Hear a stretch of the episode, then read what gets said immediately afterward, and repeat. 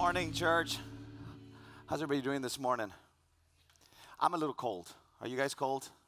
Yo soy bien froliente, so I'm, I'm a little chilly, but anyways, I'm glad you're here. Good morning for you guys watching at home. Let me just say this. It was in my heart this morning as I had my quiet time preparing for the, today's uh, sermon, speaking to you guys at home. I miss you. I really do. I get excited when I see faces that haven't been here in a while. It just brings joy in my heart. So when you come back, will you give me a hug? Because I miss you guys. And, and I miss everybody. Everybody can give me a hug if you want. I'm a people kind of person, but thank you for joining us.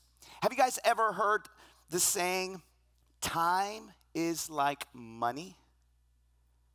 In the manner, it's the same because you can spend it any way you want to, but you can only spend it once. And every single one of us has the same amount of time given to us every single day. Every single one of us has 86,400 seconds in a day. Every single one of us has 1,440 minutes in a 24 hour time. I don't care who you are. And we all know this. And so, because we know that our time is limited, we try to manage our time the best we can, don't we? Now, I'm gonna be honest with you. The way I try to manage my time is I'm a big to do list kind of guy. Every Monday, I walk into the office and a little piece of paper, I write a list of things that I've got to do for the day, things that I got to do for the week. And I love, love, love doing what's on my list because I love scratching it off. Ah, I accomplished good in the time that I have. I did it. This is how freaky I get, church. I'm just being authentic. We're at home, right? Sometimes when I do things that are not on my list, I write them on my list and I know I did them and yeah, scratch it off. I love it. On Fridays, on our day off, it's my, my day for me to do my wife's to do list. And I tell her, tell me what you want to do. And I write it on my phone or type it in and then I delete it. Such a great feeling. And here's where I get really, really furious and angry.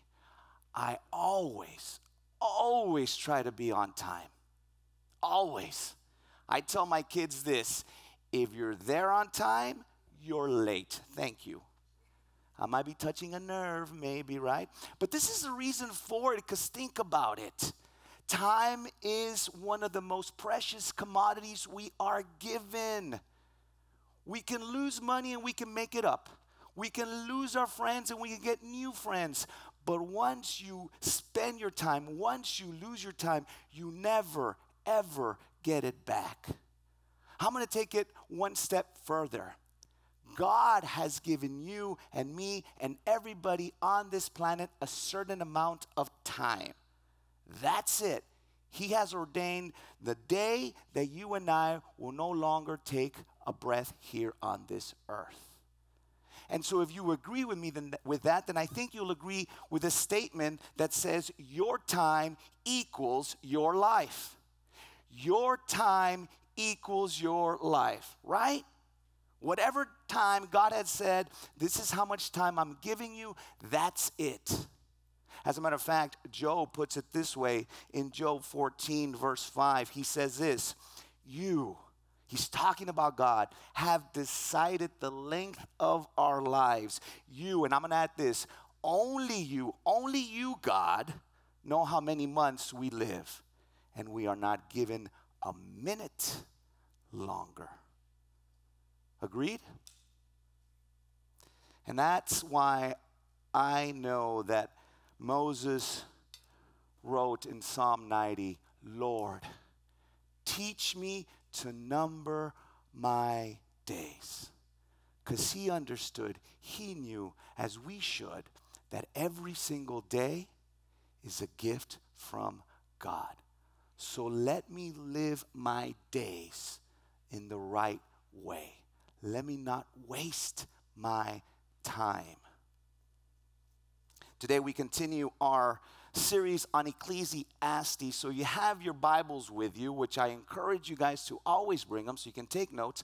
Open up to chapter 3 of Ecclesiastes. If you don't have a Bible with you, you can grab one underneath the, the chair where you're at. You can follow along. Or, as always, we are going to have the verses on the screen behind me. So here is here's my prayer, here's my hope for today, so we can leave here convinced or convicted of something. And this is what I pray through God's word that more important than knowing what time it is, because we're always concerned about the time, right? I gotta go, I gotta do this, whatever. More important than knowing what time it is, is knowing what to do with our time. And God's gonna tell us through His Word what that is. So let's jump right in. Chapter 3, verse 1 of Ecclesiastes. Solomon opens up by saying this For everything there is a season, a duration of time, is what he's saying, and a time for every matter. In Hebrew, that word matter means for every activity, for every desire, for every delight under heaven, under the sun, here on earth. So he opens up these verses by giving us his thesis statement, his purpose on what we're about to read. And, and just a summary we just read, he is saying there's a duration of time, there's a season of time. Every season is temporary, is what he's saying. And, church, you and I can agree with that because I'm going to tell you one thing. You are rather, right now, rather, maybe going in a season, you're in a season of difficulty or of a high you're coming out of a season of a high or a low, whatever, or you're going to go into a season. I promise you that. And that is the purpose of Solomon writing what we're about to read. For us to understand that is everything, everything, there is a season here on earth. Before I go on, he's going to continue and he's going to change his style of writing into a more poetic style. We're going to read a poem. This poem consists of 14 different contrasts. They're called merisms. And it's important to understand why as we dig into God's word. And not only that, as we're going to see, there are 14 different lines, 14 different contrasts. And you're going to see, we're going to read the word times 28 times. 14 and 28. Both those numbers are divisible by seven. Why is that important? One of the commentary says this, one that I read, it says this the number seven suggests the idea of completeness. And the use of the polar opposites, called merisms, suggests totality. In this case, it may include the complete number of different times, of different seasons that we as humans encounter in our lifetime. And so Solomon writes this poem in this style so we can understand that these are the seasons that most, if not all, experience in the time that God has given us here on earth. So let's begin this poem. Verse 2 he says this there is a time to be born and a time to die. So he begins with these two total opposite spectrums, if you will a time to be alive, to give birth, and a time to die. He continues and he's going to show us some of the deliberate acts that you and I do during this lifespan.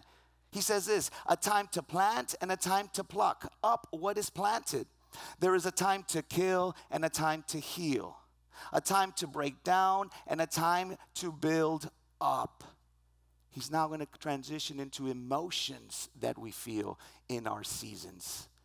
He says this in verse 4 there is a time to weep and a time to laugh, there's a time to mourn and a time to dance. He continues in verse 5 there's a time to cast away stones and a time to gather stones, I read several commentaries of what does Solomon mean here, and the best that I could gather is he's saying there's a time to rest and there's a time to work. He continues as this there's a time to embrace and a time from embracing. There's a time to say hello with a hug and a time to say goodbye. That's what he's saying. Verse 6, he's saying there's a time to seek and a time to lose. There's a time when we we can get to desire, but there's a time that we are going to be deprived of. We're not always going to get what we want, is what he's saying. There's a time to keep and a time to cast away. Now, I also read several commentaries on this verse, and none of them agreed what I believe Solomon is trying to say. Now, this is my interpretation, okay? This is what I believe Solomon is saying. It's okay to have garage sales. As a matter of fact, he, the Bible, God's word is giving us authority to have garage sales. Get rid of stuff. Don't keep it. There's so many storage places that we see in Laredo. Anyways, that's another sermon, but that's what he's saying. Get rid of stuff. He goes on. There's a time to tear and a time to sow, a time to keep silence and a time to speak. Now, Solomon is, is giving us times that are associated with mourning. He concludes with this, verse 8 There's a time to love and a time to hate. There's a time for war and a time for peace, which coincides with the times we're living at now. Church, we need to pray for the people in Ukraine. They are going through a lot of suffering. And this is not a time to be divisive. This is time to pray to God for protection and for unity. So he's going to now ask a rhetorical question. The same question that he asks in chapter 1. And this is what he says in verse 9 What gain has a worker from his toil? What value do people have by working so much? What is there to show for all our work under the sun? Then he goes on in verse 10 I have seen the business that God has given to the children of man to be busy with. Literally, Solomon saying, I have seen the burden that God has placed on us. I've seen it, I realize it. And now, what he's going to do, he's going to make two observations on the poem he just wrote, on what we just read. And here's his first observation, verse 11. He, talking about God, has made everything beautiful in its time. Don't miss this. He is saying this God has made everything, everything, and everything is beautiful in its time. God is the creator of all things, including time. He is outside of time. And when God sees time, He's saying, This is just the way I want things to go. See, when God spoke creation, including time, He has a purpose, He has a plan. It's a perfect plan, a perfect purpose. And everything in God's sovereignty in its time is beautiful. We need to understand that. That's the observation Solomon is ma- making. He's saying, I get it. I kind of understand. And this is the same reason that Paul says what he says in Romans 8:28. He says this, and we know that for those who love God, all things work together for good. All things are beautiful for those who are called according to his purpose. Now, he's not saying that all things are great. Paul is not saying, man, when someone dies, yes, that's awesome. No, he's saying there's a bigger purpose, there's a bigger plan that we don't get. God is sovereign, he's in control, and he knows the beginning from the end. He is the Alpha and the Omega. Now, think for a moment, church. During a tough season in your life, you don't know what's going on. Maybe you come to God and say, God, why are you doing this? I don't get it. It's not right. It's not good. It's definitely not beautiful. Ever been there? Have you ever experienced that? But maybe as time goes by and you look back at that time, that season, you say, I get it. I understand. Now I know what I struggled, why I struggled with my marriage, because now, now I went to counseling and my marriage is stronger than ever, and our, my marriage is glorifying you, God. Now I understand why I lost my job, because now I trust you more, God. Now I know why I had to go through this illness so I could slow down and say, wait, you are God and I am not. That's what he's saying. Everything is beautiful because God has ordained it that way, and it's God's plan working out the way He designed it. I want us to do this. When you get a chance, when you go home, go back in your Bibles and write after verses 2 through 8 that we just read in God's perfect plan. And you see what the observation that Solomon is making. For example, in verse 2, a time to be born and a time to die in God's perfect plan.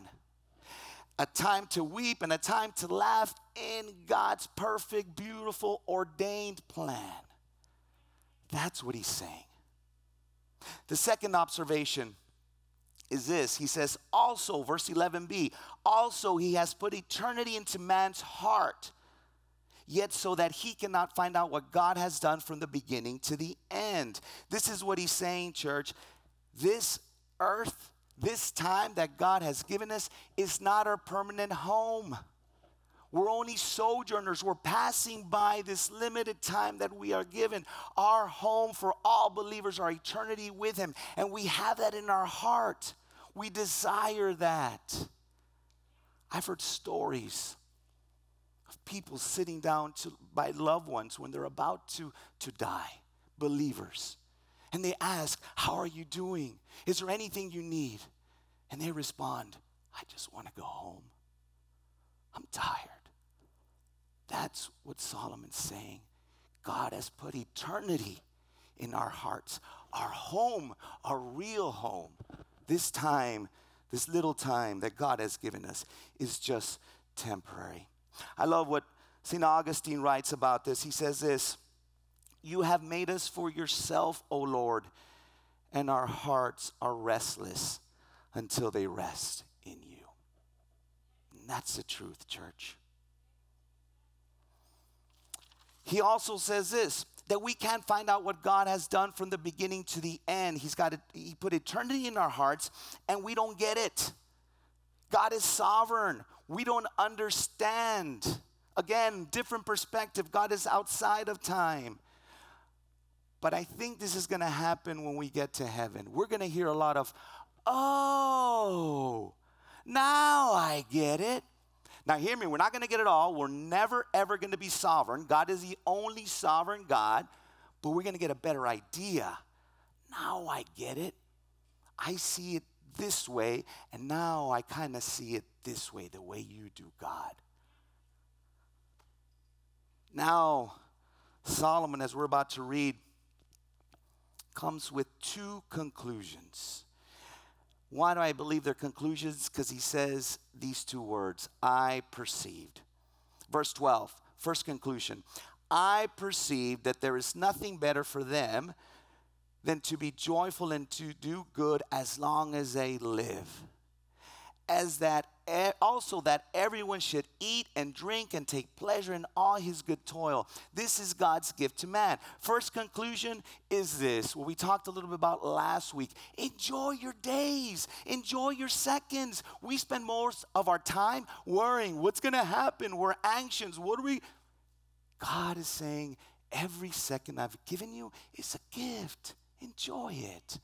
Jesus says, don't worry about tomorrow tomorrow has its own problems on themselves.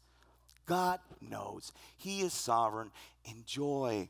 Enjoy your life. The second conclusion is this. He says it again. I perceive that whatever God does endures forever.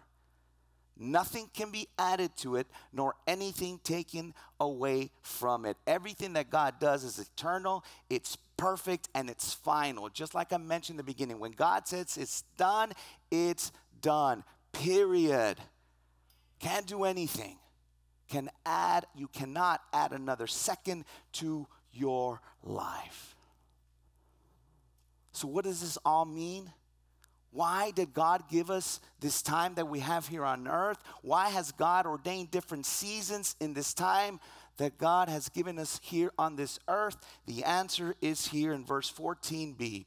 God has done it so that, this is the reason, so that people fear before Him what does that mean? God has placed us here on earth for whatever as long He's ordained it for, for us to be in awe of Him, for us to be glorify Him, for us to praise Him in the highs and the lows, in our mournings, in our laughter. That's the reason for you and for me. That's why we're here. That's what Solomon made his observations and realized so that we can be in awe before God. As I was preparing, I did a word study on time because we just saw it or read it 28 times, and it's interesting. In Greek, there's many ways to pronounce the word time, but there's two main ways that people refer to time in the language, the language uh, in Greek. One of those ways is chronos, chronos, which is more of a quantitative, kind of like how we see things. Chronos is seconds, it's minutes, it's hours, that's chronos. But the other way, that the way they pronounce it in Greek time is kairos. Kairos is different because it's qualitative. Kairos really literally, literally means perfect time, a perfect moment. And check this out. Paul writes in Galatians 4, verse 4, he says this, but when the fullness of time, now time there is chronos, chronological, our time had come. God sent forth his son, born of woman, born under the law, to redeem those who were under the law, so that we may receive adoptions as sons. What is Paul writing here? At the time, our time, God stepped out of his time into our time. God became man in Jesus Christ.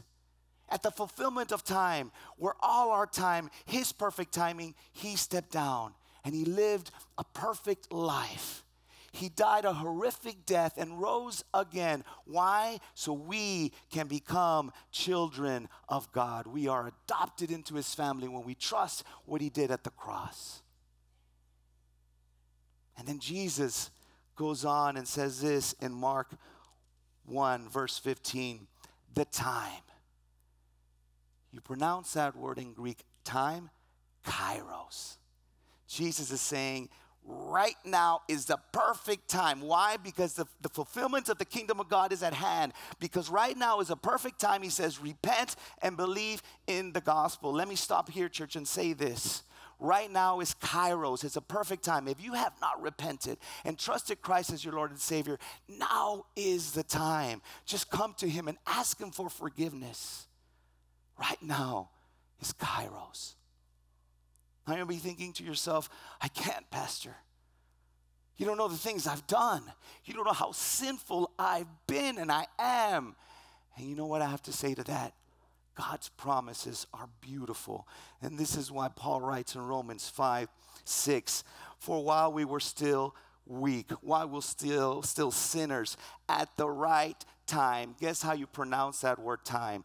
Kairos, at the perfect moment. Christ died for you and for me, the ungodly. Right now is the perfect time. Why? Why do I say that? Because we are going to run out of time someday. One day may be too late. And that's what Paul warns Timothy about in 1 Timothy 6 13. He says this Keep the commandment unstained and free from reproach until the appearing of the Lord Jesus Christ, which he will display at the proper kairos. At the perfect time, he who is blessed and only sovereign, the King of kings, the Lord of lords. Church, He's coming back. And we're all gonna kneel before Him. Some of us are gonna kneel in awe, but some of us are gonna kneel in fear. Right now is Kairos, the perfect time. So, what does it all mean? I started saying that I hope, I pray that for us, knowing what time it is is not the most important thing. You see, the most important thing is not knowing the time, is knowing what to do with our time. So here's my sermon point and applications. What are we going to do? What should we do? And this is it. In all times, give time to the one who made time. Could you remember that? In all times. Doesn't matter what season you're in, highs and the lows. Give time. Stop and praise Him to the one who is sovereign and in control of time, the one who made time. I want us to ask ourselves how you're spending your time. Think about it. Are you wasting your time away? For your homework, ask yourself, ask your spouse, ask someone that knows you these four areas in your life. How am I spending my time physically? Do I have enough rest time? Do I have enough time for me? Am I taking care of myself physically, mentally? Ask yourself. Ask yourself, how am I spending my time relationally? Am I spending enough time with my spouse, with my children, with my parents? Because they're not going to be there all the time. We all have time that God has assigned us. Ask yourself, how am I spending my time professionally? Am I spending too much time at work? Am I not working enough? Am I being too lazy? But more important, ask yourself, how am I spending my time spiritually? Do I spend time with God, my quiet time? Am I making church a priority? Think about it. Be honest. I'm not trying to guilt you. Please don't take it this way. But do you think to yourself, are we doing anything Sunday? Nah. we, do, do we want to go out of town? Nah. Okay, let's go to church. Nothing else to do. Is God the priority in your life? Is community a priority in your life? Are you glorifying God with your time? I read somewhere. I thought, yeah, this makes a lot of sense. The problem with missing church is that soon you won't miss it. We get used to it. We have been getting used to it. Church, I pray that we are a church, and I know we are, but we all need work. I need work. That we realize that every single moment, every single second, every single breath, it's a gift from God. So let's spend our time, most of our time, in all that we do, giving glory to Him. Let's pray. Father, we do thank you for life. The first words out of our mouth, the first thoughts out of our mouth shouldn't be or going to our phone. What are you going to do today? What do I have today? No, is saying thank you. Thank you, Jesus, that I do have breath, that I do have another day. Another day to give you glory, to give you praise in whatever you have ordained my day to be whether it be good, whether it be bad. Help us understand through the Holy Spirit that everything is beautiful because you purposed everything. So, Father, let's be that church that in the highs and the lows, we know you are still God. We know you're in control, and we will always praise you. In your son's name we pray. Amen. I love you, church. Have a great week.